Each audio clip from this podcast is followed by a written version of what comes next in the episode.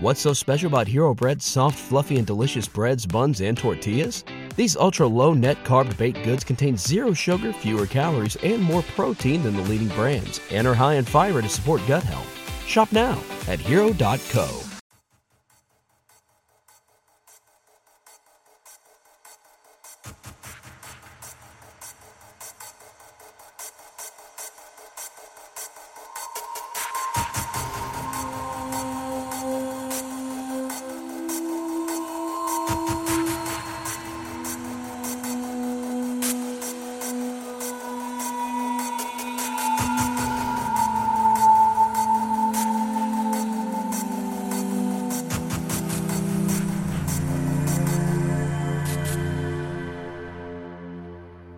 E zero, siamo live, solo Marco e Andrea. Ciao Andrea. Ciao Marco, ciao a tutti. Ciao a tutti. Omar da buca perché dice che doveva andare fisicamente in un posto a cena da altra gente, cioè andava proprio realmente lì, molto molto pittoresco, no? Come una cosa che non si usa di questi tempi. Ottocentesca questa cosa, quindi ci ha dato buca all'ultimo momento, vabbè, però meglio poco. Anche molto ardimentosa, lasciami dire, di sì, questi tempi, non solo sì. Ottocentesca, molto molto coraggioso. Infatti praticamente è la stessa che sfidare i mostri, di cui poi parleremo del fantasy, tutto sommato non... boh. Comunque, ha preferito la cena rischiosa a noi, almeno così dice. Salutiamo chi già... Allora, signorelli Luca, se non sbaglio, che è arrivato primo. Jack O'Lantern, che cita i Blues Brothers, abbiamo messo la slide. Gabriele Spalla, che poverino, mi spiace che sta in isolamento col Covid. Alessandro Bitetto, che appunto è arrivato tardi con la stessa battuta, però effettivamente i Blues ce l'avevamo mancati. Alessandro Renzi e poi Michele Sessa, Corrado P, Simone Leddi ed Edu. Ciao a tutti, quindi citiamo subito così ce lo... Vabbè, a parte la pubblicità, andate sul podcast, fate like, subscribe su YouTube, eccetera, eccetera. Il canale Telegram sia di Fantascientificast che di Scientificast, ma a sto punto partiamo con Blues Brothers, che tanto è fantasy se vogliamo, no? Perché non è fantascienza. Perché? È fantasy perché c'è il momento in cui... Carrie Fisher fa saltare in aria la casa e loro si salvano miracolosamente. Sì, diciamo ci sono vari aspetti fantasy, no? Quello, la superstrada, la macchina che prendeva energia dalle scendagliere, si vedeva che la macchina, la Bluesmobile, prendeva energia dai power banks della città, della power grid della città, quindi ci sono vari aspetti. Però appunto qui lui vede la luce divina in questo caso, e forma la banda, però sì... fantascienza non è, anche se c'è Carrie Fisher. Fantasmi non sono, anche se c'è Dan Aykroyd, ci deve essere il povero John Belushi, no? Ma queste cose le sapete voi, che insomma Bill Murray in realtà rimpiazzò John Belushi, e Dan Aykroyd stava scrivendo la sceneggiatura di Ghostbusters quando venne a sapere della morte del fratello e amico. Va bene, invece più sul fantasy io insomma la cosa era nata, è per questo che poi ho invitato Andrea per la parte di fisica, come se lui non potesse farla, beh, però da solo no, però insomma era nata dal fantasy e soprattutto da come viene descritta la luce in Discworld, il mondo disco di Terry Pratchett e nel Signore degli Anelli, nel Silmarillion soprattutto di Tolkien. Ora, Mondo Disco, se non lo conoscete, Discworld, sono una quantità di libri sterminata. Ne ha fatti, credo, una trentina, uno meglio dell'altro. Io purtroppo non sono riuscito a leggerli tutti, però ve li consiglio perché sono di raffinatissimo umorismo, c'è sarcasmo, c'è satira, c'è di tutto. Sono anche dei bei fantasy in quanto tali, comunque. Poi, ovviamente, Pratchett non si prende sul serio. Se non conoscete i libri, potreste forse aver visto... come si chiama? Good Omens, quello che ha scritto a quattro mani con Neil Gaiman. Nel frattempo salutiamo Mauro M, David Casci, esatto, buon Natale ortodosso, lo dicevamo nel fuori onda con Andrea, che oggi è il... come si dice buon Natale in russo, hai detto Andrea? Sroshdiestvom o qualcosa del genere, la mia pronuncia russa non so se è proprio ottimale. Se c'è qualcuno che parla russo lo corregga. Angelo Frascella e fisica teorica, però chi è il fisico teorico? Andrea non è certo fisico teorico, eh? No. David, direi che si potrebbe fare la battuta se siamo qui per insultare Diciamo che siamo entrambi più avvezzi all'uso della chiave inglese che del diagramma di Feynman. Che la lagrangiana, il diagramma di Feynman, in cui poi ci arriveremo. Insomma, facciamo più danni sperimentalmente che come teorici, no. La raccontiamo, ma insomma. E per tornare appunto a Pratchett, appunto lui ha fatto Good Omens, che stava su Netflix o Amazon, non mi ricordo, però insomma lui dà una descrizione molto interessante della luce, del colore, e il primo libro, se non sbaglio, appunto del Color of Magic, in cui lui essenzialmente tutto il mondo si basa, è un mondo disco, quindi è un mondo come lo vogliono i terapeutisti, come dicono che sono, forse i terapeutisti ci hanno ragione, allora che ne so. Peraltro lasciami anche dire che questa cosa viene da cioè sono tradizioni antiche, il fatto che il mondo stia sopra una gigantesca tartaruga o testuggine a seconda delle interpretazioni, tipo nella tradizione induista c'è questa gigantesca tartaruga Chukwa che regge l'elefante Mahapudma, il quale a sua volta regge il mondo, quindi...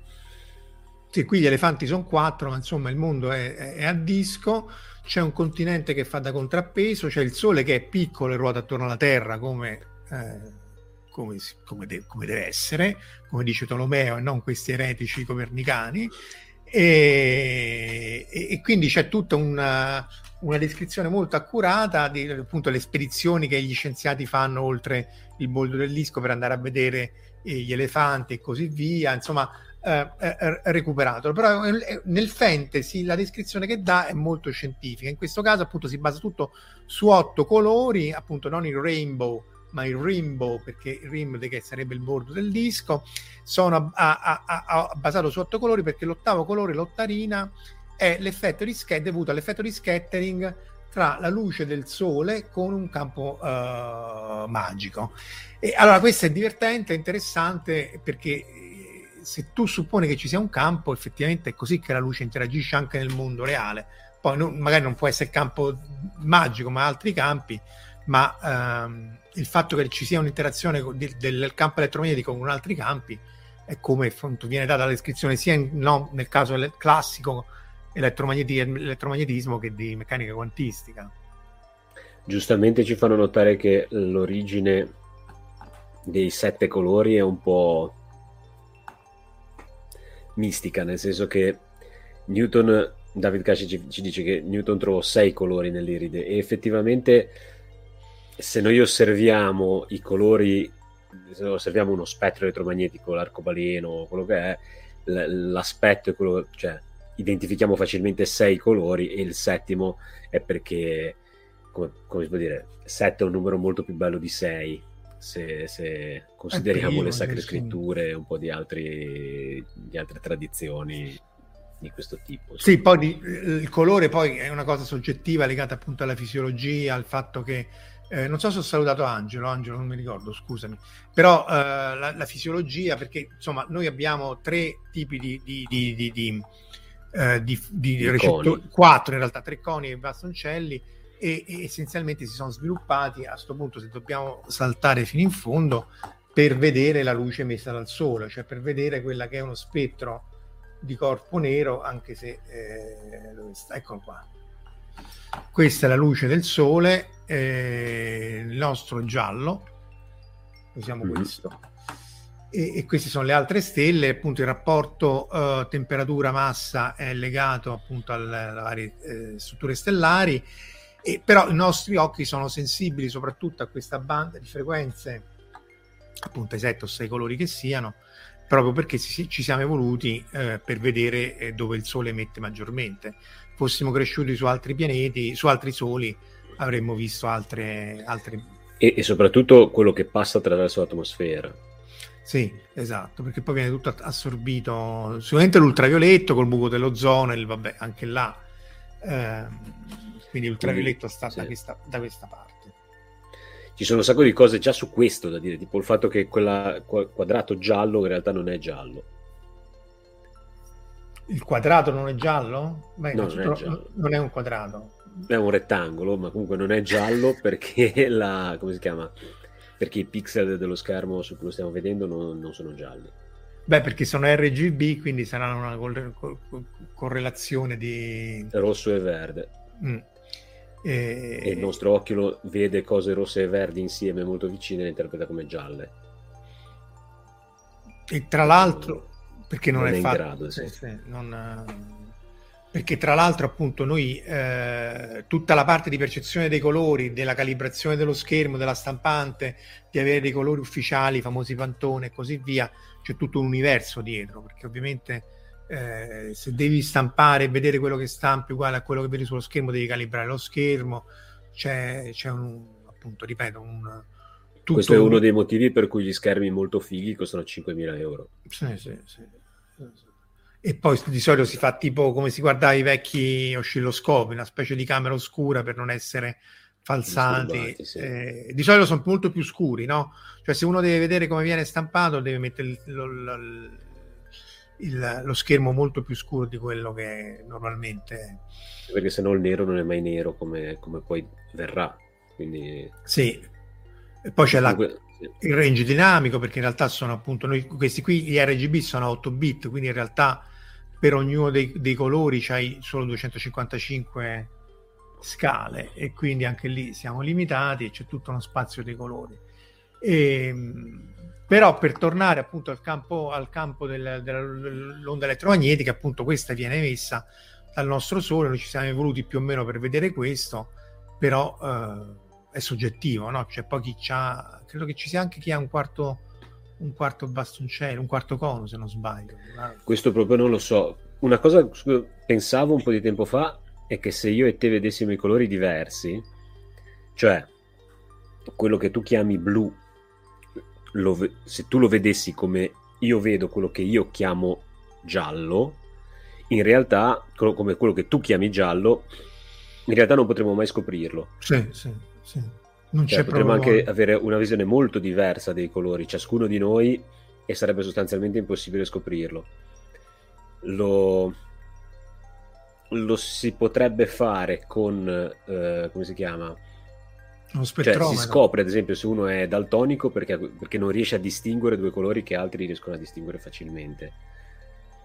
Però se uno avesse i coni scambiati, per cui magari quello verde, i coni del verde collegati al pezzo di cervello in modo scambiato con quelli del rosso, rispetto a un'altra persona sarebbe sostanzialmente impossibile scoprirlo.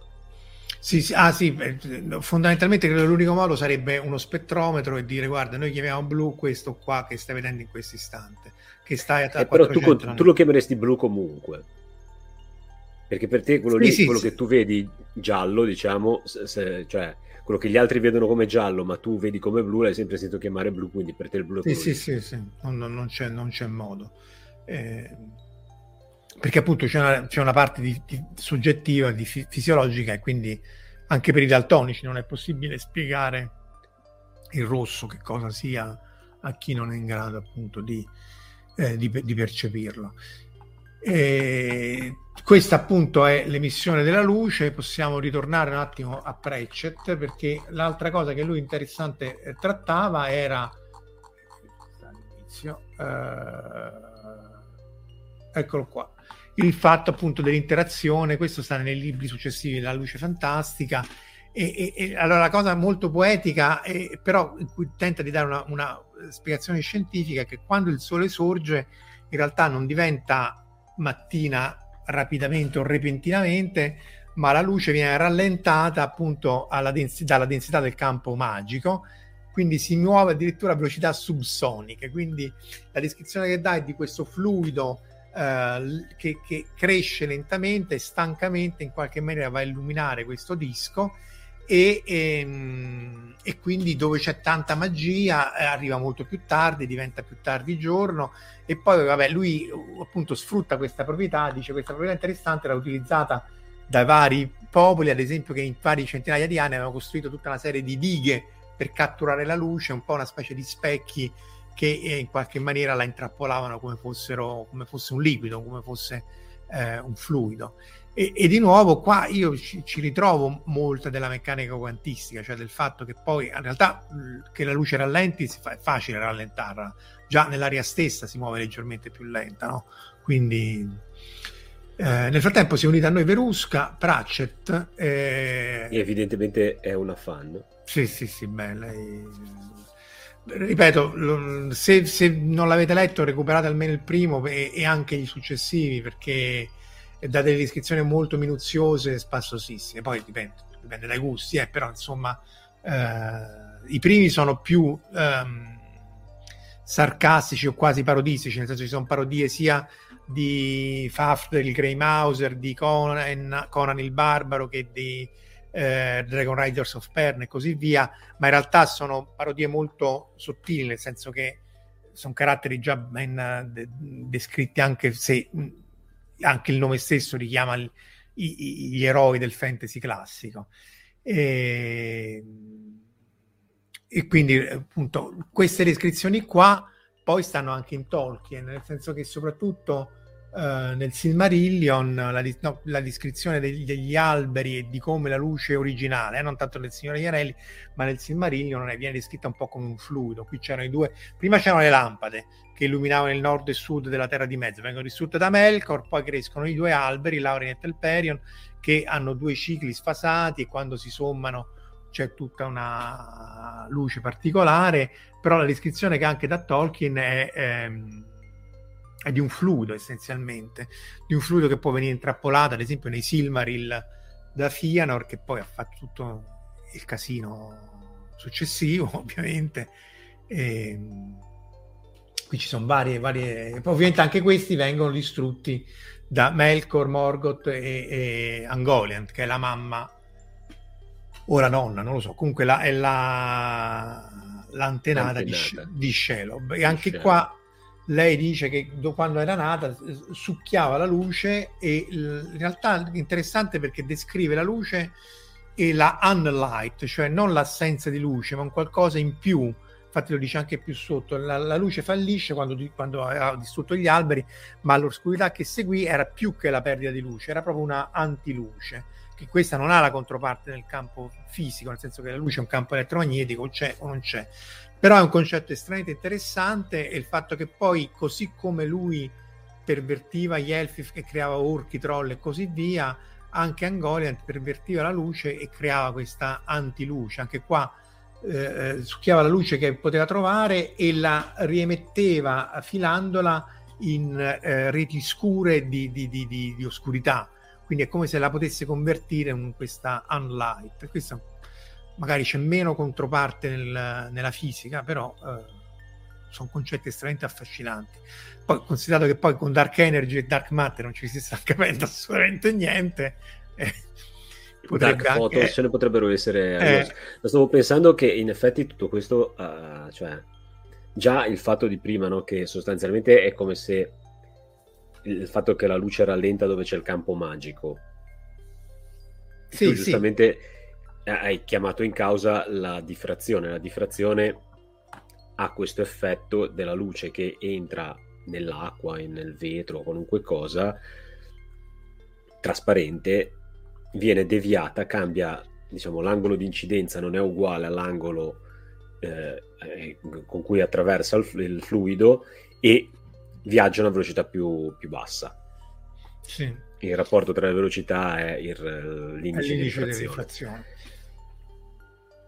Questo appunto... è un fenomeno abbastanza complesso che coinvolge l'interazione dei fotoni che compongono la luce con tutti gli elettroni che stanno all'interno, tutti gli elettroni, tutti i nuclei, tutte le particelle cariche che stanno all'interno del materiale trasparente. Quindi l'idea è abbastanza complicata. Però forse un altro modo per vedere questa stessa cosa potrebbe essere cioè se noi avessimo un buco nero toroidale intorno a quella l'unlight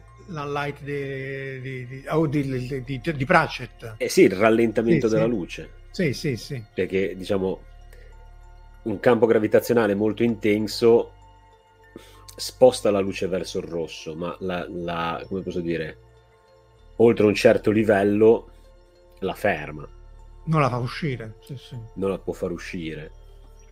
È un po' più complicato forse l'idea di chiamare in causa la gravità, però no, anche quello potrebbe Beh, comunque appunto la luce viene deflessa dalla gravità, non so se poi nei libri avanzati Pratchett ci abbia messo anche quello. Nei primi appunto è più simile alla rifrazione. In realtà, se volete soffrire con noi, queste sono le equazioni di Maxwell evolute fino a trovare, questa è l'onda elettromagnetica, e come si muove un'onda elettromagnetica dipende dal vuoto, dalla permeabilità elettrica e magnetica del vuoto, che ti danno C, proprio la velocità della luce. Se sei in un mezzo, un dielettrico, e appunto trasparente perché altrimenti verrebbe assorbito, ti muovi non a C, non a 300.000 km al secondo, ma un po' di meno a seconda del mezzo in cui ti trovi. Se è l'aria 1,01 per mille più lento, se l'acqua è del 30% più lento, e poi infatti vedremo che c'è effetti macroscopici. Però poi anche nel fuori onda con Andrea si discuteva, perché in realtà è vero che tu, proprio per il dualismo onda-particella, uno può immaginare la luce come un'onda elettromagnetica, cioè un campo elettrico e magnetico che si muovono nello spazio, e quindi semplicemente rallentano perché hanno a che fare con gli elettroni di tutta della materia.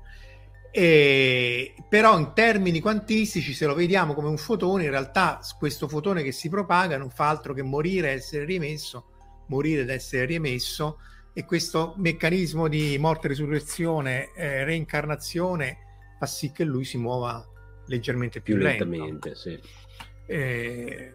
Ecco, il fenomeno che chiama in causa Davide adesso, d'altra parte, se non era un fotone emesso dal centro del Sole ci mette 100.000 anni, questo qui, per arrivare alla cromosfera del Sole. Questo è molto vero, però è un fenomeno più complesso, cioè il Sole è opaco, quindi in realtà sì, in questo caso il fotone viene continuamente per una grossa quantità di volte assorbito e riemesso, però viene assorbito e riemesso in una direzione casuale, e questo è il motivo per cui ci mette così tanto tempo, perché si muove sostanzialmente di moto browniano all'interno del Sole finché non arriva alla superficie, allora può uscire.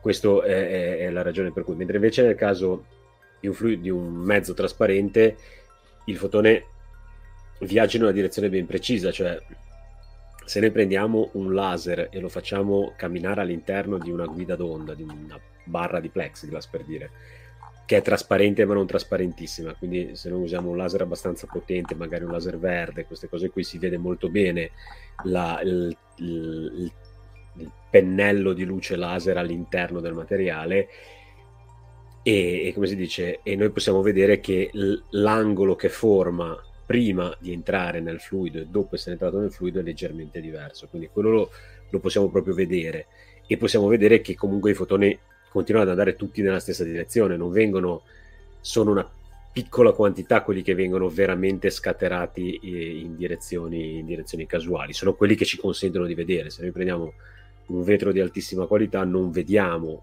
il pennello di luce all'interno del mezzo trasparente, mentre invece se prendiamo per esempio del plexiglass o del policarbonato, insomma dei materiali plastici che hanno al loro interno, anche se non li vediamo, se ci sembrano trasparenti otticamente, però con i nostri occhi, nel senso, però se noi andiamo a valutare molto più attentamente hanno molte irregolarità e impurezza al loro interno che fanno questo effetto di scattering della luce.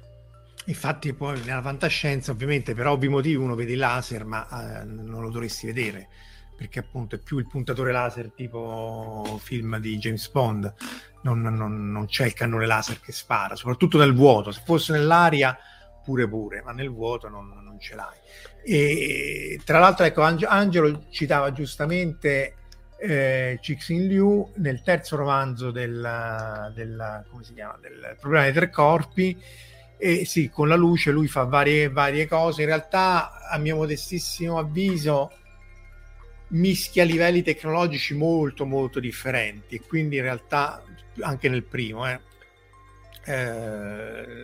molto bello a leggersi, ma insomma usa i pezzi della tecnologia un po' come gli fa comodo a lui per motivi di sceneggiatura. Quindi cioè questi extraterrestri stanno da un lato dal Medioevo, che stanno indietro anni luce, si potrebbe dire, dall'altro fanno cose turpi con la meccanica quantistica e con la luce, quindi sì, è divertente, ma insomma mi sembrava un po' forzato, con tutto che...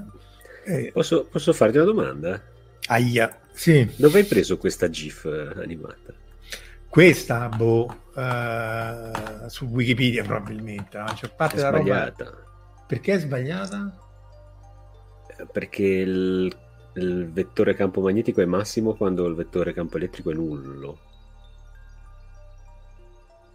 Ridilla più lentamente. Il vettore campo magnetico è massimo quando il vettore... Quando il vettore campo magnetico... Cioè, non sono un fan. Ah, sono sfasati, sì, sì. Sono sfasati di 90 gradi. È vero, è vero. Oppure sarà a lezione per un Nettuno. È ingannevole questo. Vabbè, sì, non è che c'è, diciamo, il concetto è quello... È però la variazione di campo magnetico è ciò che induce il campo elettrico e viceversa. Quindi la... Cavolo. Però pure questa, sei sicuro? Mo sta facendo venire il dubbio, però vedi che pure questa è così.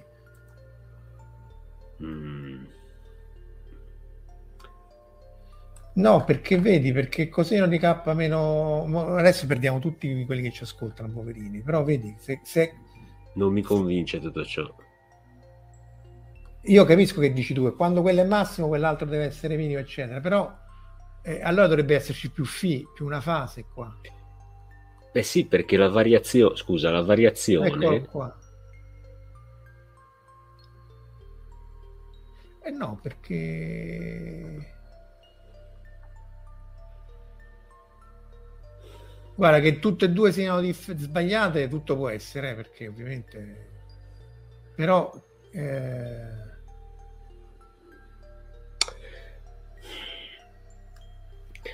Non sono convinto di tutto ciò. Vabbè, ce la studiamo e poi lo metteremo nelle note. Vediamo se ho fatto il pipponio a copiare le cose da Wikipedia. Io sono convinto da ormai 25 anni di una cosa sbagliata. Possibilissimo, tra l'altro, nel senso che... Sì, tanto qua non è che... Comunque resta il fatto che appunto la luce si propaga linearmente, se interagisce con un mezzo si sposta. E però ecco l'altra cosa, appunto lo dicevamo prima, se entra nell'acqua rallenta, allora lì sì che si può avere oggetti che si muovono più veloci della luce, no? Abbiamo l'effetto Cherenkov che ne è l'esempio pratico. Io lo so che tu stai guardando su Wikipedia per vedere come è fatta sta cosa. No, non sto guardando dell'altro in realtà, però sta cosa qua mi lascia perplesso, perché secondo me è una semplificazione un po' eccessiva. No, o è sbagliato come dici te o è sbagliato come dico io. Sì, no, su quel punto di vista. Eccolo qua. Se noi abbiamo l'effetto Cherenkov, che l'effetto Cherenkov è quel blu bellissimo se dei reattori nucleari, dei reattori nucleari. Se lo vedete nell'aria siete già morti e non lo sapete. È un po' tipo Kenshiro, nel senso che purtroppo l'incidente di Slotin, che con il Demon Core, che poco prima della fine della seconda guerra mondiale, loro avevano queste due semisfere in cui studiavano la criticalità, tenute con un cacciavite, ma proprio col cacciavite a punta girato. Gli cadde il cacciavite a questo povero Slotin, che era un fisico polacco, e la camera si riempì di luce blu perché era talmente alta la reazione nucleare, appunto, che l'aria faceva da scattering dal radiatore Cherenkov, sì. E quindi infatti sono morti tutti in pochi giorni. Nell'acqua invece è stata al sicuro, perché l'acqua, appunto, che succede? Che le particelle cariche, in questo caso soprattutto gli elettroni, che vengono emesse dal decadimento del reattore nucleare, si muovono più veloci della luce in quel mezzo, che appunto va un terzo più lenta, va l'indice di rifrazione 1,33 nell'acqua, e quindi crea un'onda l'urto tipo quella di Top Gun degli aerei supersonici, cioè appunto la particella si muove così velocemente che l'onda elettromagnetica fa fatica a stargli dietro e si crea questa onda d'urto coerente che appunto emette luce grosso modo nel blu, cioè tutto uno spettro, ma essenzialmente e luce Cherenkov del blu. Però qua non morite perché essenzialmente la luce è nel visibile e non vi fa male, e tutta la parte degli elettroni e i raggi gamma vengono assorbiti in pochissima acqua, quindi in realtà c'è anche una vignetta di XKCD che dice potete tranquillamente nuotare nella piscina della centrale nucleare, semmai il rischio è che vi sparano e quindi morite perché vanno sparato, perché vi siete introdotti in un posto dove non andare. Peraltro, per fare tutta quella luce la radiazione deve essere tantissima, perché in media un elettrone che fa cerenco in acqua fa tipo 200-300 fotoni al centimetro. Sì, sì, infatti sì, si vede anche, credo sempre su Wikipedia ci sia il video del reattore che viene messo al massimo e al minimo. Mo sto chiedendo a Alessandro di cercare un po' chi ha ragione.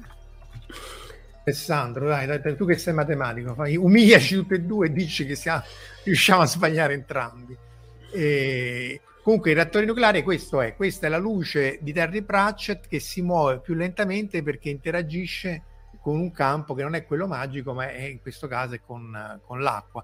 Ma il concetto è lo stesso, appunto dei diagrammi di Feynman, in cui quello, vediamo se ce l'ho messo il diagramma di Feynman, mi sono dimenticato, eccolo qua.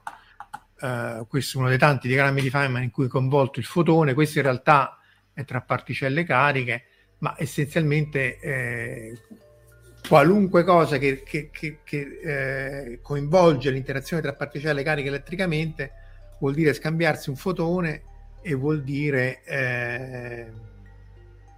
quindi interagire, e vuol dire avere un'interazione che si muove al massimo alla velocità della luce. Per chi non è pratico di diagrammi di Feynman, il tempo va in cioè anche noi in questo disegno il tempo va in su, e questa cosa rappresenta due elettroni che si avvicinano, si scambiano un fotone e si allontanano.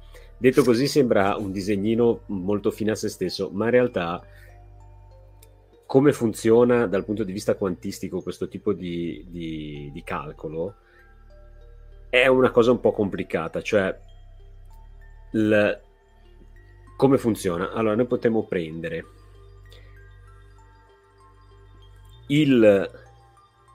prendiamo due fotoni, li facciamo scontrare, tra virgolette, tra di loro. Che cosa fanno per scontrarsi? Si scambiano un fotone, è la cosa più probabile che possano fare, perché sono due particelle cariche, non hanno una carica che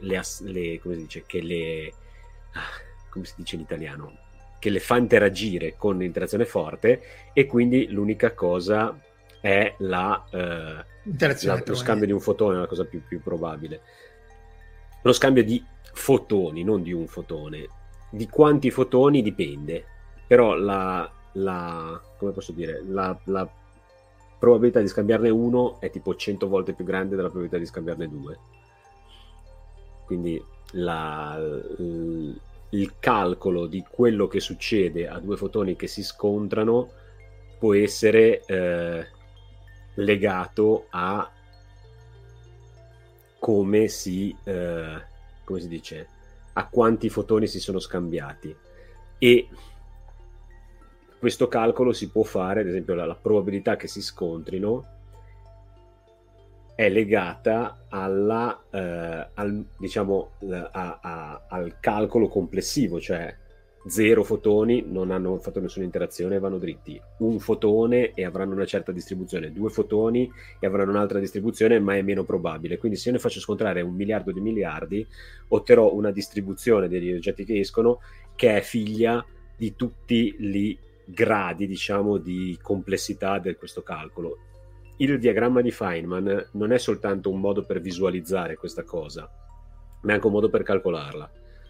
Cioè ciascun oggetto che c'è, ciascuna gamba esterna, ciascun punto di interazione, vertice, ciascuna gamba interna, ciascun vertice di interazione, ciascuna gamba interna hanno un significato matematico preciso e ci consentono di fare dei calcoli. Prima che Feynman si inventasse i diagrammi di Feynman, c'era un altro sistema per fare lo stesso calcolo che si chiamava quello degli integrali di Schwinger. Gli integrali di Schwinger, invece di essere tu fai un disegnino e a ciascun pezzo del disegnino associ una roba, e quella roba ti consente di fare un calcolo, un pezzo di equazione, e tutti i pezzi di equazione insieme ti consentono di fare un calcolo. Gli integrali di Schwinger erano una serie di integrali da calcolare che erano matematicamente molto più complessi, molto più impegnativi proprio dal punto di vista del calcolo. Quindi tra l'altro Julian Schwinger e Richard Feynman credo che fossero ormai più o meno coetanei, quindi non è che uno dice sai, è una roba che è stata sviluppata e poi 20 anni dopo ne è arrivata un'altra. Sono due cose che si sono state create in tempi molto brevi, quindi il povero Schwinger è rimasto poco famoso perché pur avendo avuto un'idea molto buona per fare questo tipo di calcoli è stato molto rapidamente sopravanzato da Feynman. Beh, perché questo, in questi calcoli, cioè, qui dietro ci sta un integrale mostruosamente complicato ma fattibile poi alla fine. E in realtà questo qui ti dice è la riscrittura del principio di indeterminazione di Heisenberg, perché tu dici io in realtà quello che succede in questa parte del disegnetto, come lo chiama Verusca, non ne so assolutamente niente. Se si scambiano un fotone, in realtà si possono scambiare un fotone di qualunque energia, da 0 a l'energia che distrugge l'universo, e tu ti metti là e fai l'integrale da 0 a infinito. E oltretutto lo possono fare emettendolo in qualunque momento e riassorbendolo in qualunque momento e in qualunque punto. Sì, esatto. Quindi è un integrale a 1 miliardo su 1 miliardo di variabili. E dopodiché questo è il primo fotone, come diceva Andrea. In realtà il fotone, una volta che sta qua, se volesse, anzi lo fa o non lo fa, comunque fa anche che questo si divide in un positrone e un elettrone, si fa un pezzettino come positrone elettrone, si riannichila e ritorna come fosse fotone. Quindi in realtà i termini superiori sono altri integrali che vanno calcolati. Ora, nel caso del campo elettromagnetico, l'integrale di questo delirio di roba converge, nel caso della forza forte no, e anche lì sono guai. Converge sono parole grosse. Sì, vai, anche lì, di nuovo, la materia oscura serviva anche per far convergere tutta una serie di integrali di Feynman, però no. Te lo fai convergere con qualche tipo matematica. Questa non è la carica che state cercando, per parafrasare i Jedi, perché poi rinormalizzi la carica. Dobbiamo fare una puntata sulla rinormalizzazione. Comunque, sulla fase, qui abbiamo Alessandro Renzi che dice «Quando le onde si propagano in un mezzo che non è un dielettrico perfetto», si sfasano essenzialmente, quindi se il dielettrico è perfetto non ci dovrebbe essere sfasamento. Luca Signorelli dice quello che sapevo inizialmente sono in fase e si sfasano a seconda del materiale in cui si propagano, quindi nel vuoto secondo me restano in fase. Alessandro Bitetto, se guardiamo le equazioni che avete fatto vedere, insomma, se le equazioni sono sbagliate, Alessandro, non credo, perché però voglio dire, vuol dire poco. E sì, sotto 100 volte che si sento la spiegazione dei disegnetti e continuo a non capirci niente, non che noi ci si capisca molto, però vabbè, nostra colpa, però insomma l'idea è che immaginate che questa è l'interazione della luce può avere, qui ci potrebbe essere il campo magico. La risposta ad Alessandro Bitetto è sicuramente sì, mi sto confondendo con le correnti e i campi magnetici indotti, però in realtà non ti torna sta cosa, non sono convinto, perché sono a 90 gradi e quello per forza. Mm-hmm. Però che siano in vabbè, riguardiamocela meglio. E questo è il disegnetto del diagramma di Feynman. In realtà appunto poi uno questo lo può trattare anche come onda elettromagnetica, e a quel punto abbiamo tutte le onde radio, quelle classiche, cioè a quel punto non serve la trattazione quantistica, tanto più che poi per decenni si è andata senza la trattazione quantistica, e uno Marconi, dalla Marconi in giù, con l'antenna dipolare, quello che uno fa è nient'altro che accelerare elettroni su e giù per questa antenna e fargli emettere un campo elettrico e magnetico, il campo di polo, perché poi l'altra cosa è che appunto qualunque oggetto dotato di carica elettrica che si muove è sia soggetto all'onda elettromagnetica sia la emette un'onda elettromagnetica, e quindi dalle antenne della TV agli acceleratori di particelle tutti questi emettono comunque un campo elettrico e magnetico. Ciao Alberto Lunardi che dice notte in bianco per Bersani.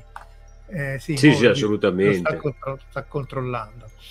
La diffrazione, dice invece David, sì, la spiega bene QED di Feynman della Delphi. Ma Feynman era uno bravo davvero, Sì, Feynman tra l'altro andava poi parte era bravo come fisico, appunto, si è inventato i diagrammi, ha lavorato al progetto Manhattan eccetera, però era bravo anche a spiegare le cose, anche se poi le lecture on science di Feynman non sono per niente semplici, perché in realtà sono molto profonde, si può dire. è il libro migliore su cui studiare la fisica quando la sai già. Quando l'hai già fatta, sì, sì. Se la devi studiare la prima volta, no. Sì, un campo genera l'altro. Cioè, è chiaro che la variazione di campo elettrico genera... è questa qui la cosa. La variazione di campo elettrico genera una variazione di campo magnetico. La variazione di campo magnetico rigenera il campo elettrico e così via. E questa cosa qui, vedete, in realtà è molto complicata, perché questa... gli elettroni che oscillano in questa antenna che sta qui al centro emettono sia un campo circolare del campo magnetico B che un campo elettrico che è quasi fosse un campo bipolare, dipolare. Siccome però questa carica elettrica si inverte, questa cosa qui si inverte e avete quest'onda. A distanze molto elevate essenzialmente avete l'onda tipo Praxis Moon Explosion. E quindi avete questa l'onda elettromagnetica che poi va per la televisione e così via.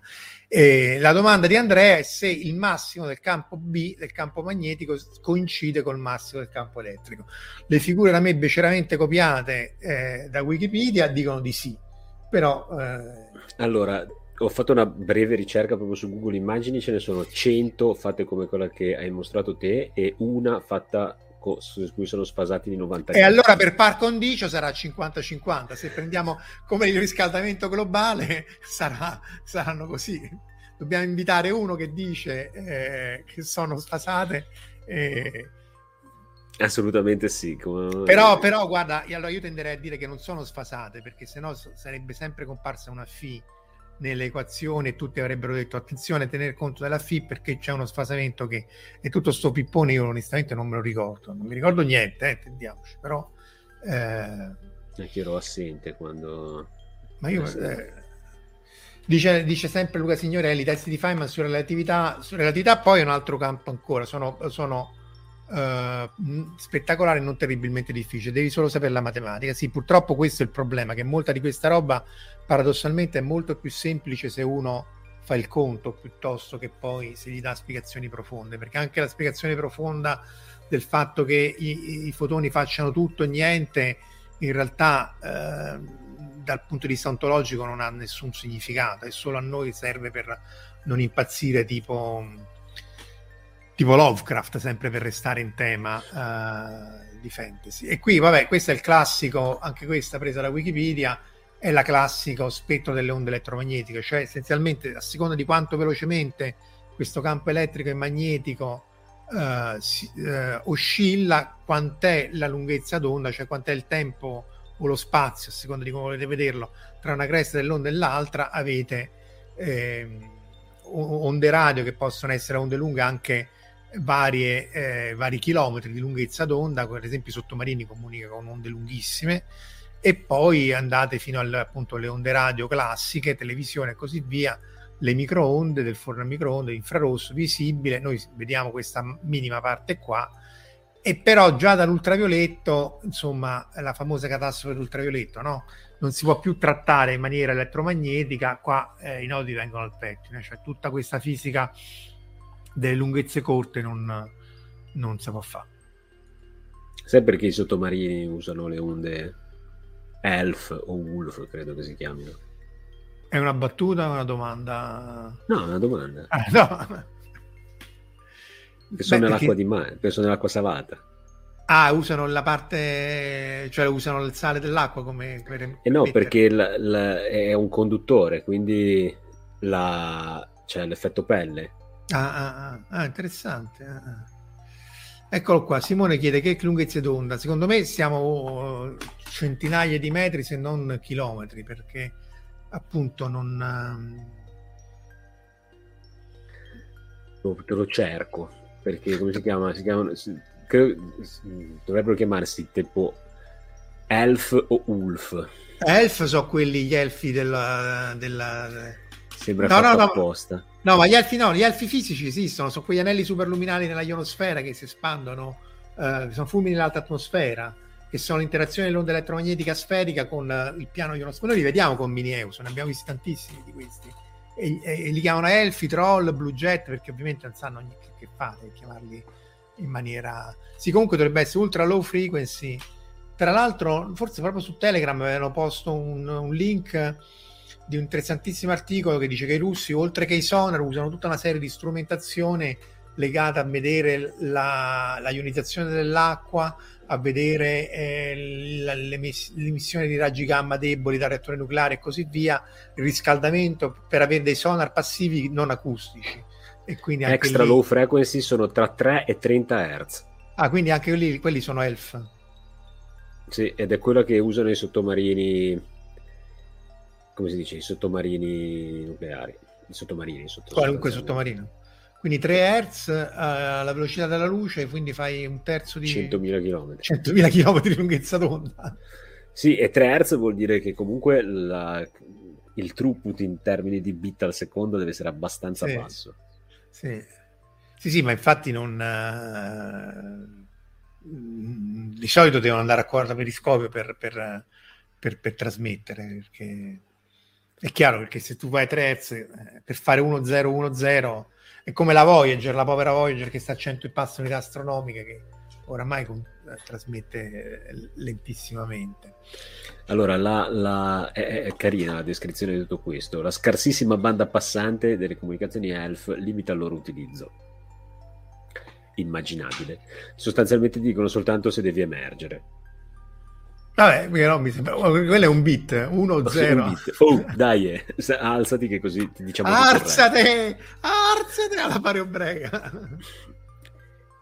E anche le antenne sono problematiche, perché diciamo la dimensione dell'antenna non può essere mostruosamente più piccola della dimensione dell'onda che vuoi emettere, quindi... sì, poi sarà difficile sia stenderla che ritirarla, eccetera, eccetera, quindi... non è per niente banale, assolutamente no, è una cosa veramente complicata.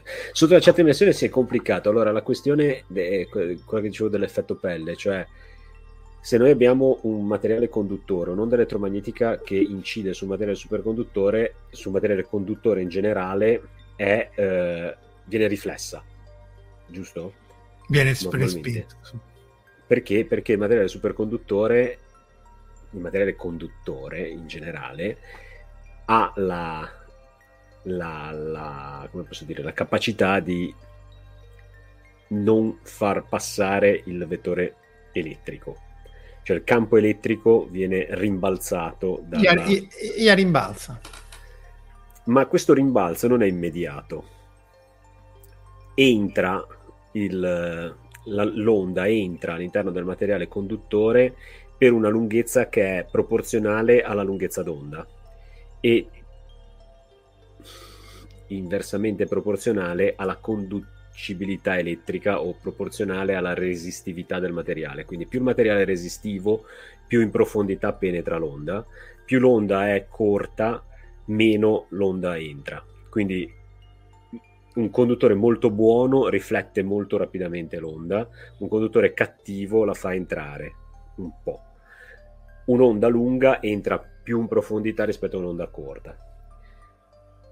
Che poi quindi, per quello che in galleria riuscite a sentire di più la radio piuttosto che la satellitare non è che ce l'avete in galleria, però è questo. In realtà lì c'è l'assorbimento dalla montagna, ma insomma praticamente è un assorbimento esponenziale, no? C'è un esponenziale che ti assorbe questo materiale e per questo tu dici che nell'acqua, se l'onda è molto lunga, riesce a penetrare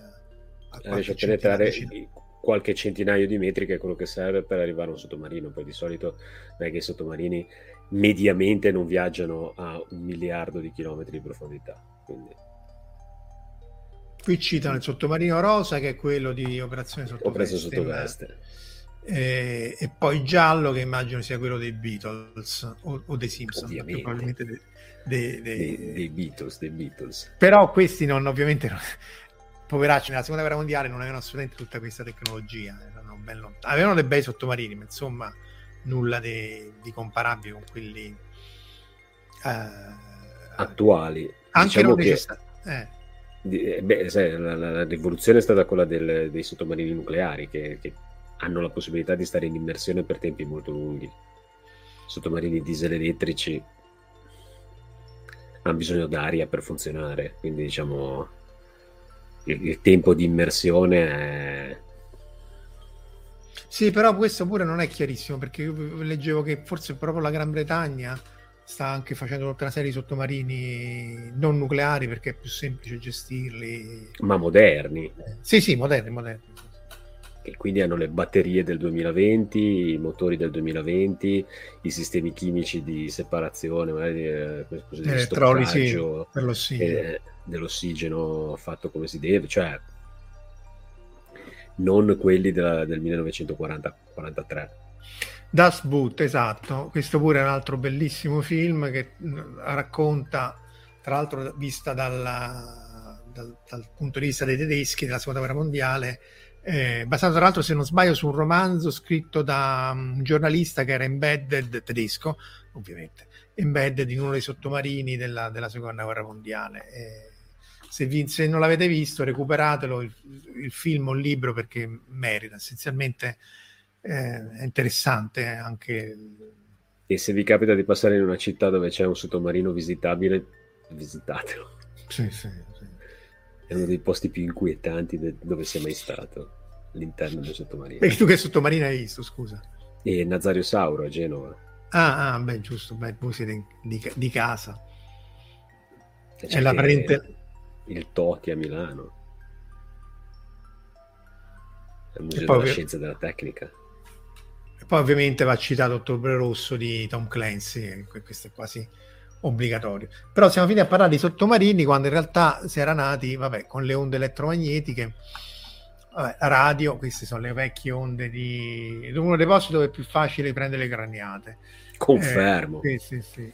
Sul libro, se vogliamo restare su Tom Clancy, secondo me il libro l'ho trovato più noioso del film, nel senso che lui era molto molto tecnico, molto molto bravo, però la tirava un po' troppo per le lunghe. È anche un po' più retorico il libro.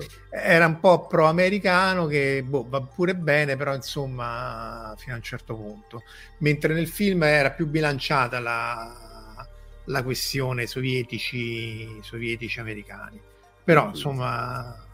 Comunque, che poi è stato il libro che ha dato il via alla carriera di Tom Clancy, poi quello è stato il primissimo libro. E si basa tra l'altro, Ivan il matto, su un evento realmente successo di un capitano, però di un vascello piccolo sovietico, che voleva andare a Leningrado, non voleva disertare per denunciare la corruzione del Partito Comunista, peraltro. Anche lì, se vi capita, recuperate il documentario, perché è molto interessante, anche triste, perché poi questo è stato l'unico che poi è stato... condannata a morte per la diserzione. E sarà un po' cercata, insomma. Sì, però poveraccio, cioè non è che dici, sai, voglio, come Marco Ramius dice, voglio portare la tecnologia puntatone sui sottomarini nucleari della guerra fredda. Sì, in effetti la parte la stiamo già facendo. Sì, infatti, però... potremmo parlare probabilmente per i prossimi 3 giorni.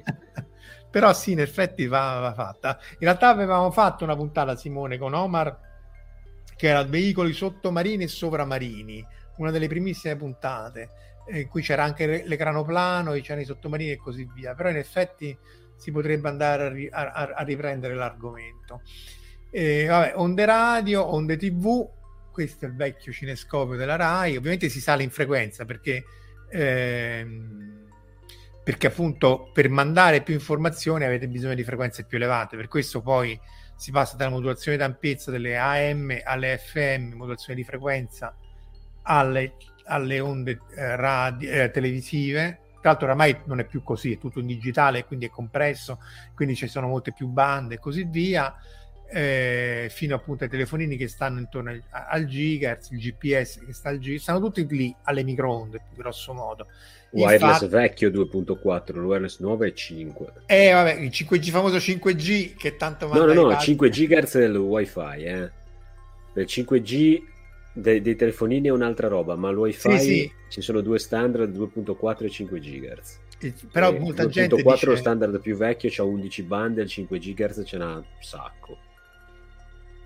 Però la gente dice, per fare gli scherzi a quelli contro il 5G, chiamatelo appunto 5G. E così la gente va ai matti, no? Tipo 5G access point. Comunque sì, queste sono slide vecchie, quando l'ho fatte non c'era il 5G, 5 GHz.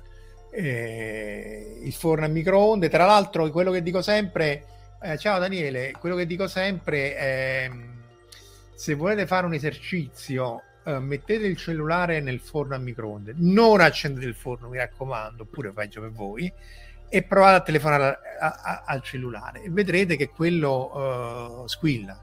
Cioè in realtà poi il forno a microonde non assorbe, non scherma così, non scherma al 100%. Perfettamente. Però viceversa, se volete fare la prova che dice Andrea del fatto che l'onda elettromagnetica non viene fermata ma passa per effetto pelle, mettete il suddetto cellulare nella pentola a pressione e anche lì vedrete che squilla, o anche una pentola coprendola, perché vi passa l'onda elettromagnetica. Pentola a pressione però ad acciaio inossidabile, che acciaio inossidabile è un pessimo conduttore, eh. Secondo me se la metti in un bel paiolo di rame di una volta... Beh, però perché quello è più spesso, però, il paiolo. Vabbè, poi il rame è iperconduttivo, dai. Si potrebbe fare... Sì, dovremmo fare la prova, effettivamente. Sì, dovrebbe fare la prova, sì. Trovarlo un paiolo... A parte che oramai il rame costa talmente tanto che... Io sono genovese, c'ho le teglie per la farinata, quindi potrei provare mettendolo tra due teglie per la farinata. Dai, facciamo la parte sperimentale, visto che qui ci accusano di essere teorici. No, ma guai al mondo. Non siamo buoni assolutamente a fare teorici. Sì, con la griglia. Allora, la griglia Jack O'Lantern è questa. Cioè la griglia è l'onda, dunque 2,4 GHz, l'onda è 12 cm. Quindi deve essere almeno, i buchi devono essere almeno un quarto, un ottavo, proprio per evitare che non passi l'onda elettromagnetica, che in realtà, passi in mezzo. In realtà scherma quasi tutto, però non scherma perfettamente, proprio perché appunto se fate la prova quello ma sai, in realtà il telefonino è un oggetto, cioè al telefonino per comunicare basta una potenza molto inferiore a quella su cui può contare.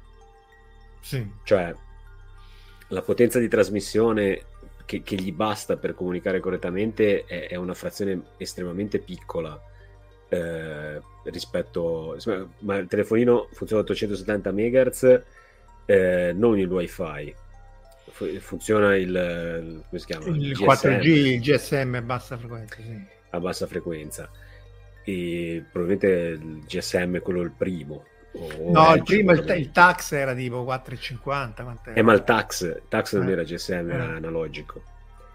Però come si dice, questa non so più cosa stavo dicendo. No, che passa, che basta poca potenza per comunicare. Ne basta pochissima, quindi alla fine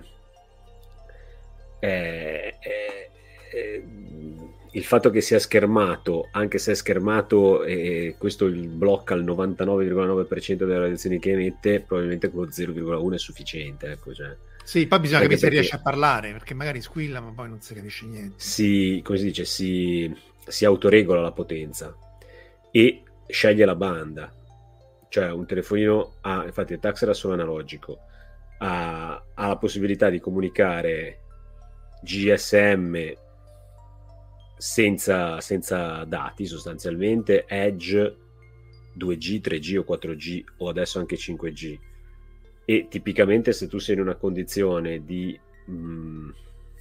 campo che prende e non prende, lui scende da 4G in giù, sì. Proprio per regolarsi sulla potenza che riesce, sulla massima banda che riesce a sfruttare con la potenza che ha. Comunque si può fare qualche prova. Io avevo anche comprato tempo addietro, ma adesso non li vendono più, come si chiama? Il disturbatore di onde elettromagnetiche, però non ce la fa, perché appunto proprio perché fa questo fenomeno qui. Sullo spettro multifrequenza si vede che quello emette su tutte le frequenze, però il cellulare è troppo sensibile, è troppo sofisticato, e quindi anche questi disturbatori non disturbano mai abbastanza. No, infatti è una tristezza, perché io già... mi vedevo su questi Frecciarossa, ovviamente accendevi questo e ti facevi il viaggio in pace, perché gli si integravi. È vero che oramai stanno tutti appunto col wifi, quindi in realtà oramai sì, ci sono infatti router con 4 antenne anche per il wifi e così via, per cui appunto la battuta che si faceva di solito era chiamateli, no, test brain contro il 5G per mandare i pazzi la gente che... E tra l'altro una delle battute più belle che avevo sentito è che spiega tutto e chiude il circuito, forse proprio sul canale di Telegram, non mi ricordo, comunque è che la shortage, cioè la diminuzione della disponibilità dei chip mondiale, che è un problema perché per i computer, bellissima. Questa qui è dovuta al fatto che giustamente tutti i chip ce li stanno mettendo nei vaccini e quindi è per quello che non ci sono i chip. Chiude un cerchio, no? È una delle cose più belle che abbia mai sentito, quindi spargete questo verbo e così, perché sono perché di solito tutte queste cospirazioni sono sempre molto spot, no? A pezzi invece questa almeno chiude due punti, questa ne piglia una riga incredibile, cioè geniale. Vabbè, e poi c'è anche il povero telescopio di Arecibo, anche qua c'era infatti, anche qua incredibile come le slide poi diventano spesso obsolete, ma comunque questo c'era, operava a 2,38 GHz di frequenza, 300 metri e... era un bellissimo oggetto, si spera che si possa ricostruire. Tra l'altro c'era questa cosa interessantissima di ovviamente non potendo muovere la parabola, muovevano il fuoco e lo inclinavano in maniera da poter fare anche varie frequenze e puntare in varie direzioni, quindi vabbè. E infatti questa ecco bella di Alessio, questa qui in effetti un mio amico ha chiamato il wifi 5G Access Pfizer, lo leggiamo perché poi questo arriva nel podcast di Omar e quindi poi chi non le legge hanno intenzione di mettere a posto, sì, se gli danno i soldi, sì, dovrebbero ricostruirlo da capo, però il problema l'ossido di grafene mi manca, Daniele. È CO2 l'ossido di grafene. Ah sì? E beh, vabbè, giusto, se una montagnola di grafene c'è del fuoco, CO2 c'è fuori, giusto, mi sembra più che giusto. E vabbè, queste sono le onde, l'antenna parabolica, anche qua l'idea è che se uno ovviamente trasmette se uno trasmette ad alta frequenza, ovviamente l'antenna deve essere in grado di riflettere in fase il segnale appunto nel fuoco. Così era per il radiotelescopio di Arecibo, tutti i radiotelescopi, così è poi per le antenne satellitari, appunto, in cui si suppone che l'onda sia piana e deve essere, per rendere un segnale abbastanza sensibile, abbastanza intenso, sommarla in fase nel fuoco e qui mettere il... No, cavolo, l'ossido di grafene è qualcosa di molto diverso e giustamente mi si dice mi manca gran parte dei complotti Novax. Cavolo, sì, capace. Da andare a recuperare. Sì, capace. I radiotelescopi sono tutti VLA, sì, sono tutti più piccoli, però appunto anche Arecibo c'aveva una sua e vanno in fase ovviamente, perché lì si riesce a mettere in fase l'onda elettromagnetica. Tra l'altro l'idea è di farlo anche per c'è questo proposal di fare un telescopio ottico in cui registri la fase e quindi riesci a fare interferenze e quindi avere la stessa braccio se li mette ai due estremi della Terra, perché quello che si riesce a fare con i radiotelescopi e con VLA che tu metti in fase vari telescopi e quindi la differenza di fase ti fa aumentare molto la precisione, la risoluzione. Nell'ottico non si può fare a meno che non memorizzi appunto la famosa fase su cui discutevamo prima, perché a quel punto tu c'è un telescopio ottico da una parte della Terra, un altro dall'altra parte della Terra, salvi l'informazione della fase, però questo vuol dire avere essenzialmente un campionatore al gigahertz che ti salva tutta la forma d'onda in tempo. Sai qual è anche la fregatura? A parte il costo? È che da una parte è giorno. No, vabbè, però voglio dire, sì, può essere pure due punti della Terra che stanno di notte da tutte le parti. Sì, che non sono abbastanza non distanti, però. Sì. Lo puoi fare anche in orbita volendo, una volta che... Due in orbita. Tanto speriamo che James Webb arrivi e faccia il lavoro suo, il che complicherà ancora più le cose per la Dark Energy e così via, insomma. Ma la Dark Energy non esiste. Beh, la Dark Energy si sa proprio che il problema è la Dark Matter, cosa sia, se è appunto la Unlight, tanto siamo in chiusura, che diceva Tolkien, perché potrebbe essere appunto... visto che il neutralino che serviva anche per sistemare tutti i diagrammi di Feynman eccetera eccetera vilmente si cela. Il neuralino vilmente si cela, non si trova né su Acceleratore né Underground né da nessuna parte. È una citazione del mio professore di meccanica razionale, quando ci aveva spiegato, parlava di relatività, della relatività ristretta, diceva l'etere vilmente si cela, al punto che poi infatti è una ragione del fatto che non esiste.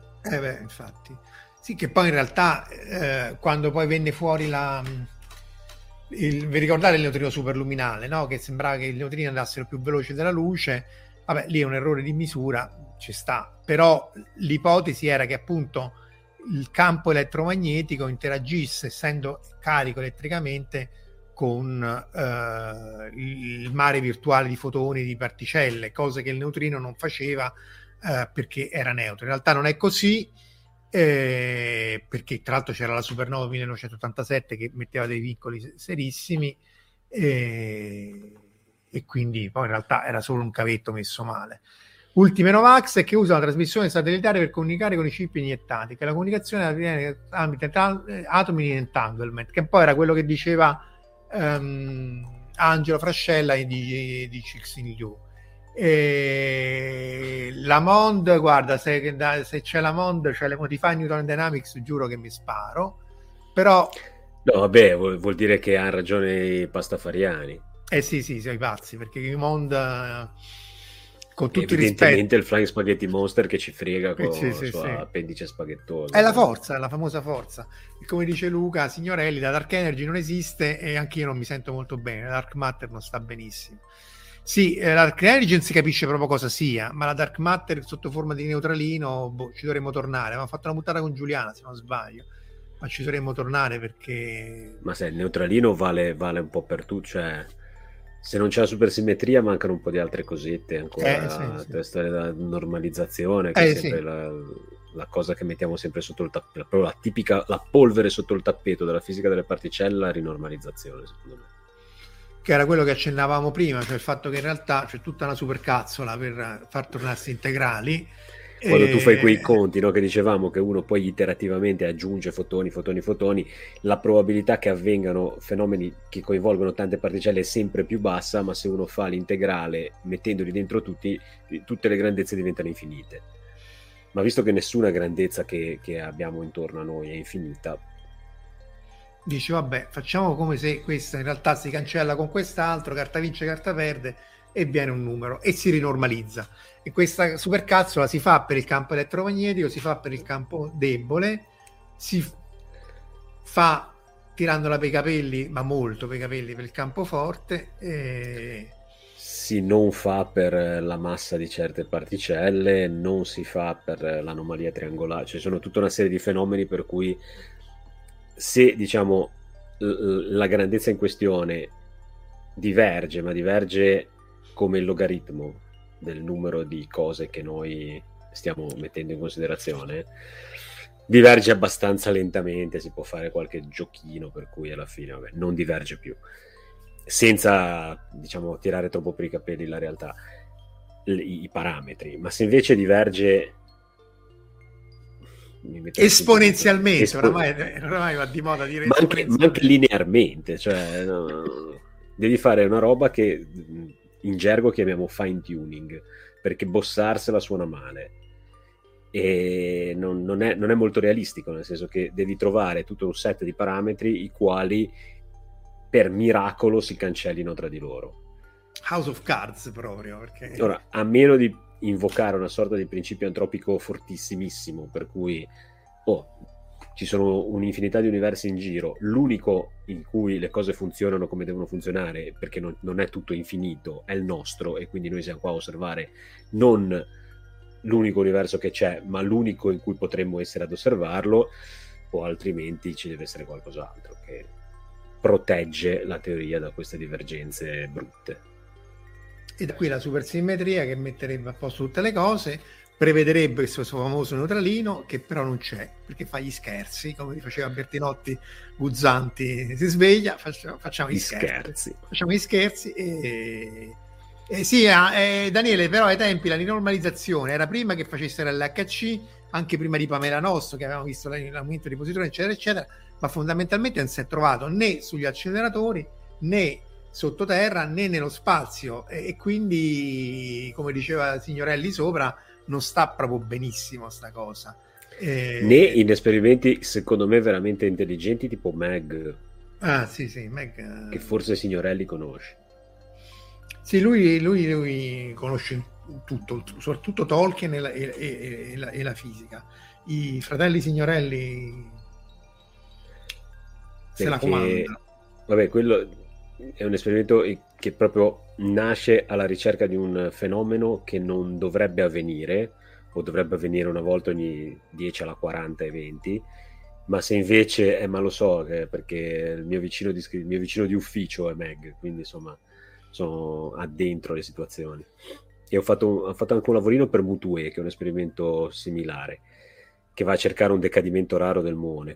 Entrambi vanno a cercare un decadimento raro del muone. Questi esperimenti sono estremamente furbi, perché è una roba che se non ci sono se non c'è se non ci sono delle particelle non ancora osservate, il fenomeno non si può verificare. Se si verifica con una frequenza che è 10 ordini di grandezza di più rispetto a quello che si avrebbe senza le particelle in più, vuol dire che ci sono delle particelle in più. È che per ora anche loro non hanno ancora osservato nulla di eclatante. Infatti la situazione è un po' in stallo da questo punto di vista. Sì, che è un modo educato per dire che sono disperati tutti, e poi quando si è disperati vuol dire che poi non è che comanda l'esperimento più furbo, l'esperimento più figo, ma comanda chi è più marchese del Grillo nel contesto esatto. E Angelo fa un po' di spoiler dei trisolariani, che ci hanno reso, questo è nel problema dei tre corpi di Cixin Liu.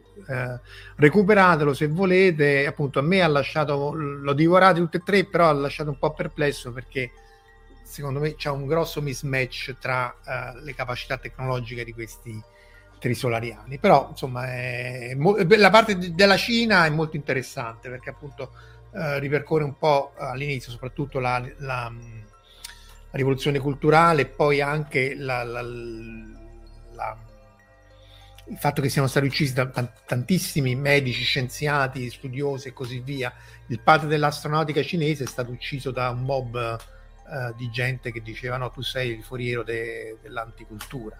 E quindi ma questo parliamo degli anni 60 Va bene, siamo ben oltre l'ora è 10. Direi che tanto qua la situazione è disperata, la luce è l'unica che si capisce più o meno bene, ci facciamo i laser, ci facciamo di tutto, facciamo i computer, il campo elettromagnetico, quello più o meno va bene, chissà che non ci riservi sorprese, no? Perché poi l'altra cosa era andare a cercare, l'altra cosa che manca è l'azione, quindi riuscire a tramutare la luce in particella pesante che può penetrare il muro e poi recuperarlo. Questo lo faremo un'altra volta. Vabbè, direi servono magneti molto grandi, che è il mio settore. Sì, tu sei magnetico. Tu non hai mai fatto questi qua, tipo a cercare l'azione? Per ora no. Molto intensi più che molto grandi, cioè di riuscire a mutare il fotone in questa particella sconosciuta che però deve esistere, e far attraversare il muro. E vabbè. Diciamo sì, grossi e intensi, perché chiaramente vabbè, l'idea è quella che il fotone, attraversando un campo magnetico messo per traverso rispetto alla direzione di propagazione del fotone, interagisca sostanzialmente con un fotone del campo magnetico, si trasformi in un'assione che è una particella ipotetica, e questa particella, a differenza del fotone, può attraversare qualcosa del materiale che sarebbe assorbente per il fotone. Una cosa che si può pensare di fare più semplice è dire: ok, è inutile stare a costruire 2 trasformatori, ma possiamo partire da un trasformatore che c'è già, che è il Sole, che ha il suo campo magnetico, e quindi andare a cercare gli assioni che vengono dal Sole. Ma allora abbiamo bisogno di qualcosa che trasformi gli assioni in fotoni, che è sempre un bidone pieno di campo magnetico. E anche là purtroppo non si trova niente, e anche là la teoria però quasi impone l'esistenza dell'assione, che non essendoci particelle elusive ipotetiche quasi particelle sono quasi tutte. Cioè, non sono mai riuscito a convincere nessuna delle mie fidanzate che questa roba che, su cui lavoro esiste. Vabbè, ma quello però non mi sembra una tattica. Cioè, se sono fidanzate prima sì, ma se sono in itinere è rischioso, eh. No, ma anche, cioè, poi mi ha mollato tutto, ovviamente, perché sennò non sarebbero ex fidanzate, però diciamo quasi fidanzate, ipotetiche. No, ormai. Però come si dice, la problematica delle particelle più o meno ipotetiche c'è, e sono parecchie, nel senso che, cioè, il bosone di Higgs è stata una particella ipotetica fino a pochi anni fa. Poi dopo uno sforzo strenuo si è trovato una roba che più o meno risponde alle caratteristiche che deve avere. Potrebbe non essere l'unico bosone di Higgs, per esempio, dovrebbe essercene degli altri. Particelle fantastiche, come trovarle? Salutiamo come anche... trovarle, che se fossimo, come trovarle? Cioè... se fossimo buoni le avremmo trovate e... saremmo già fatti fare uno smoking, un frac su misura per andare a Stoccolma. Esatto, ma soprattutto per poter insultare tutti. Salutiamo anche Stefano Tanci, ciao Stefano. G-2 dice Daniele, sì, G-2 è l'unico che forse c'è qualche evidenza oltre modello standard, però anche lì c'è la possibilità che sia semplicemente il conto del diagramma di Feynman che va leggermente corretto, eh. Anche là è promettente perché gli altri non promettono niente, però potrebbe tranquillamente essere modello standard, cioè roba è anche un esperimento super critico, perché si tratta veramente di una roba che ha un livello di precisione stratosferico. Sì. Quindi... però la sinusoide, quello è molto bello come... sì, però diciamo è proprio una roba sulla quale la minimissima fluttuazione in qualunque parametro ti può portare all'errore, cioè. Comunque, particelle fantastiche, come trovarle, credo che sia il titolo di una live successiva, quindi abbiamo portato a casa particelle fantastiche e come trovarle, un'altra meccanica quantistica è i sottomarini. Direi che potremmo cominciare con i sottomarini, Andrea. Ci facciamo... i sottomarini sono più completi, se non altro esistono. Cioè, è molto più facile trovare il sottomarino nucleare o non. Comunque, per Verusca, noi abbiamo sostanzialmente tutti gli anni viene pubblicato un aggeggio che in gergo è l'elenco del telefono delle particelle, si chiama Particle Data Group, è un librone in cui ci sono tutte le caratteristiche possibili e immaginabili di tutte le particelle conosciute, sconosciute, ipotetiche, ipotizzate, eccetera eccetera, e c'è un intero capitolo su Search for Exotics e cose di questo genere. Eccolo qua. Una lettura che consiglio a tutti, tra l'altro, per il PDG, perché è un po'... no, perché tra l'altro il 90% di tutte queste particelle che esistono, non esistono, eccetera, che almeno a me non servivano a niente. Poi c'erano 2 o 3 capitoli su interazione, radiazione, materia, i rivelatori... che è fondamentale, quella proprio, cioè, la Bibbia, invece. Però, vabbè, ci sono tutta la... ah, aspetta, l'ho messo, ma non ve l'ho fatto vedere, scusate. Eccolo qua, questo è il PDG. Quindi se volete andare a divertire... un tempo veniva stampato e veniva usato, tenuto appunto tipo Bibbia cartacea. Questo appunto dice i fotoni di Gage e di X, questo è il fotone, vedete anche qua la massa è 0, ma non si sa che è 0, si dice solo che è minore di 10 alla 18 eletronvolt, quindi è molto piccola. La carica non è 0, è meno di di 46 ordini di grandezza, meno dell'elettrone e così via. È stabile perché l'onda se ne va. E poi il gluone, il gravitone, anche lì un altro delirio sul gravitone, W più e meno è Z0, e come qui c'è qualche informazione in più, ecco, per primi c'è scritto niente, vabbè, perché in realtà sono triviali, come si direbbe. E poi appunto vedete, queste sono le bosoni di interazione forte, scusa, debole, W più, W meno, Z0, questo c'è carica 0 e così via, decade in un fottio di modi, e questo è l'X.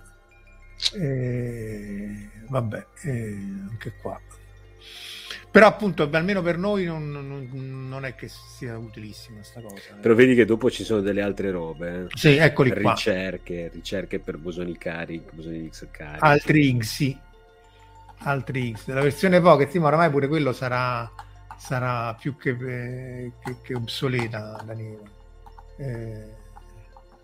Ah, anche le parti, ah, questo, sì, anche questo può essere divertente, i fononi e le lagune elettroniche, sì, sì, questo pure può essere divertente. Tutta la parte di semiconduttori. E superconduttori. Semi super e vaccino conduttori. Che poi a me magari me lo mettessero il chip RFID, ma sarebbe una figata pazzesca. Tanto oramai sai che comodità. Gli assioni, questo era quello che citava prima Andrea, che dovrebbe essere... la particella che viene secreta, secernuta dal neutrino sterile, si l'abbiamo tirati fuori tutti. Guarda, lo zoo delle particelle. No, il neutrino sterile non esiste. Il neutrino sterile è un po' difficile, però. Non mi piace, non può esistere. Comunque, se volete divertirvi, andate sul Particle Data Group e alcune in realtà. Delle review in realtà sono quasi leggibili, cioè la parte storica, la parte introduttiva, secondo me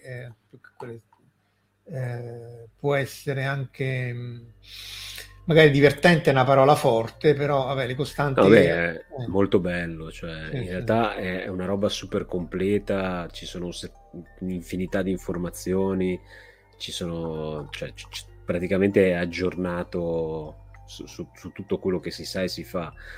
Quello che hai fatto prima, c'è una cosa molto curiosa, se riesci a tornare su quello storico, history plots, se tu guardi certi plot vedi che me l'ha fatto notare il professore di fisica delle particelle elementari quando ci ha fatto il corso, le misure a seconda di quello che del periodo vanno verso quello che la teoria prevede. Ciascuna misura è nell'errore della misura precedente, a meno che proprio non si scopra, non ci sia proprio un salto generazionale molto grande. Però diciamo, se consideriamo 3 sigma, ma grosso modo le misure sono sempre compatibili con quella precedente, però vanno verso un valore che è diverso rispetto a quello iniziale, cioè sì, si pensava che fossero da qualche parte, cioè, ci deve essere una roba tipo il parametro di Michel, credo che fosse quello che ci aveva citato il professore, il parametro di Michel, che non mi ricordo neanche cosa fosse, però diciamo una roba proprio sì, perché ovviamente il punto è la misura, questa qui è la barra d'errore, ti dice più o meno sta qua, in realtà sta 3 volte questa cosa qua, e quindi più o meno sono, però ci sono degli andamenti storici, no? Qui va sì. Giù, poi va giù, poi dice no scusa ci abbiamo ripensato, insomma più o meno, perché poi c'è la sistematica, perché poi il problema degli errori è che l'errore statistico ti dà l'incertezza della misura, ma se hai toppato tutto, ciao Alessandro, se hai toppato qualcosa di sistema tipo il neutrino superluminale più veloce della luce, se hai messo male il cavetto c'è poco da fare la misura statisticamente significativa. Sì. Per questo poi il problema della materia oscura è che se stiamo toppando tutto perché o in maniera sistematica o soprattutto perché la misura è sbagliata, il numero di Kevin Bacon, no aspetta, non è il numero di Kevin Bacon, è il numero di come si chiama, il matematico e Bacon, quel numero misto di, come si chiama quello del numero del matematico famoso, non lo so. E poi vi lasciamo la distanza che tu stai da quelli che hanno pubblicato con Erdos Bacon, esatto, Erdos, bravo Alessandro, bravo. C'è il numero Erdos Bacon, a che distanza stai dal matematico Erdos in termini di pubblicazione, cioè sei pubblicato con uno che ha pubblicato con uno che ha pubblicato con Erdos e l'altro è non so se a che distanza stai con uno che ha recitato con Kevin Bacon. In realtà un po' tipo l'H-index, non è quello che conta nella figaggine, è stare col numero misto Erdos Bacon più basso. Vabbè, ci faremo una puntata pure su questo, ma siamo 1:20 ragazzi, vi abbiamo portato via anche troppo tempo. Grazie di essere stati qui con noi, grazie ad Andrea. Sì, quindi sottomarini, direi che la prossima Andrea ti riserviamo per i sottomarini nucleari, sperando che Omar torni e non dia i gradi di separazione, sì. Speriamo che Omar non dia buca anche questa volta per fare queste attività ottocentesche di muoversi per fare cose, conoscere gente, ma pittoreschi. Ciao ragazzi, grazie ancora e buon fine settimana e buona io ho conosciuto un'attrice una volta, se avessi recitato con lei anche solo un secondo avrei un numero di Bacon 4. Allora sì, recuperala, ciao Alberto, recuperala e abbassa questo numero di... perché Erdos secondo me si arriva facilmente come gradi di separazione, come li citava lo sta già scorso su Alessandro. Sì, bisogna recitare, ciao Antonio, bisogna recitare Daniele, ciao. Vabbè ragazzi, di nuovo grazie ancora a voi, non ringraziate voi, siamo noi che dobbiamo ringraziare voi, mi raccomando, like, subscribe, share, il Telegram di Fantascientificast, il Telegram di Scientificast. Ancora non vi chiediamo l'obolo, ma insomma arriveremo anche a chiedervi l'obolo. Ciao ragazzi, buon fine settimana, buon Natale ortodosso, buona Befana, buone feste fatte. Ciao. Alla ciao. Prossima. La settimana prossima abbiamo Francesco Verso, che ci parla sia dei suoi libri di fantascienza, che lui come editor dei libri di fantascienza, che ha tradotto tante cose anche dal cinese, dalla fantascienza indiana e così via, quindi non mancate. Omar Steampunk, sì, ma Omar Steampunk è un modo per cucinarlo, non per trattarlo. Ciao. Ciao. Avete ascoltato Fantascientificast, podcast di fantascienza e cronache della galassia, da un'idea di Paolo Bianchi e Omar Serafiti, con il contributo cibernetico del Cylon Prof Massimo De Santo. Potete seguirci ed interagire con noi sul nostro sito fantascientificast.it, su Facebook alla pagina Fantascientificast, su Twitter sul profilo @fantascicast, sul nostro canale Telegram t.me/fantascientificast, sulla nostra community Telegram t.me/fsccommunity. Se siete particolarmente timidi, potete utilizzare la vecchia, cara e affidabile posta elettronica scrivendoci all'indirizzo redazione@fantascientificas.it. Tutte le puntate sono disponibili sul nostro sito, su Apple iTunes, su Spotify e su Podbean all'indirizzo podcast.fantascientificas.it. Se volete, potete lasciarci una valutazione a 5 stelle su Apple iTunes ed offrirci una birra romulana o un gotto esplosivo pangalattico, sostenendoci tramite una donazione PayPal utilizzando l'apposito pulsante sul nostro sito. Fantascientificast è una produzione amatoriale, non si intende infrangere alcun copyright, i cui diritti appartengono ai rispettivi detentori. Autorizzazione SIAE 5612I5359. Nessun byte e nessun tribolo sono stati maltrattati durante la produzione di questo podcast. Alexa 4 e l'equipaggio di Fantascientificast vi augurano lunga vita e prosperità e vi danno appuntamento alla prossima puntata lungo la rotta di Kessel.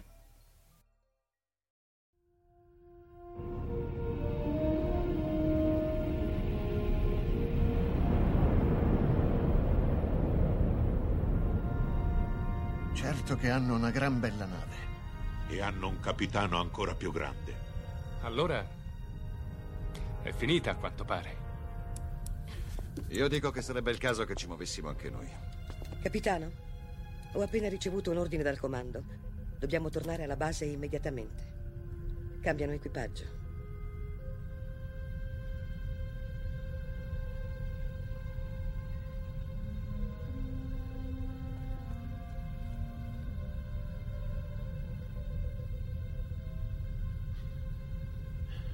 Se fossi umano, penso che ora la mia risposta sarebbe: andate al diavolo. Se fossi umano.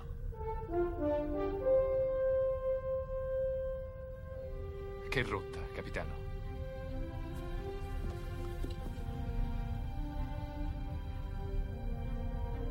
Seconda stella a destra. Poi dritto fino al mattino.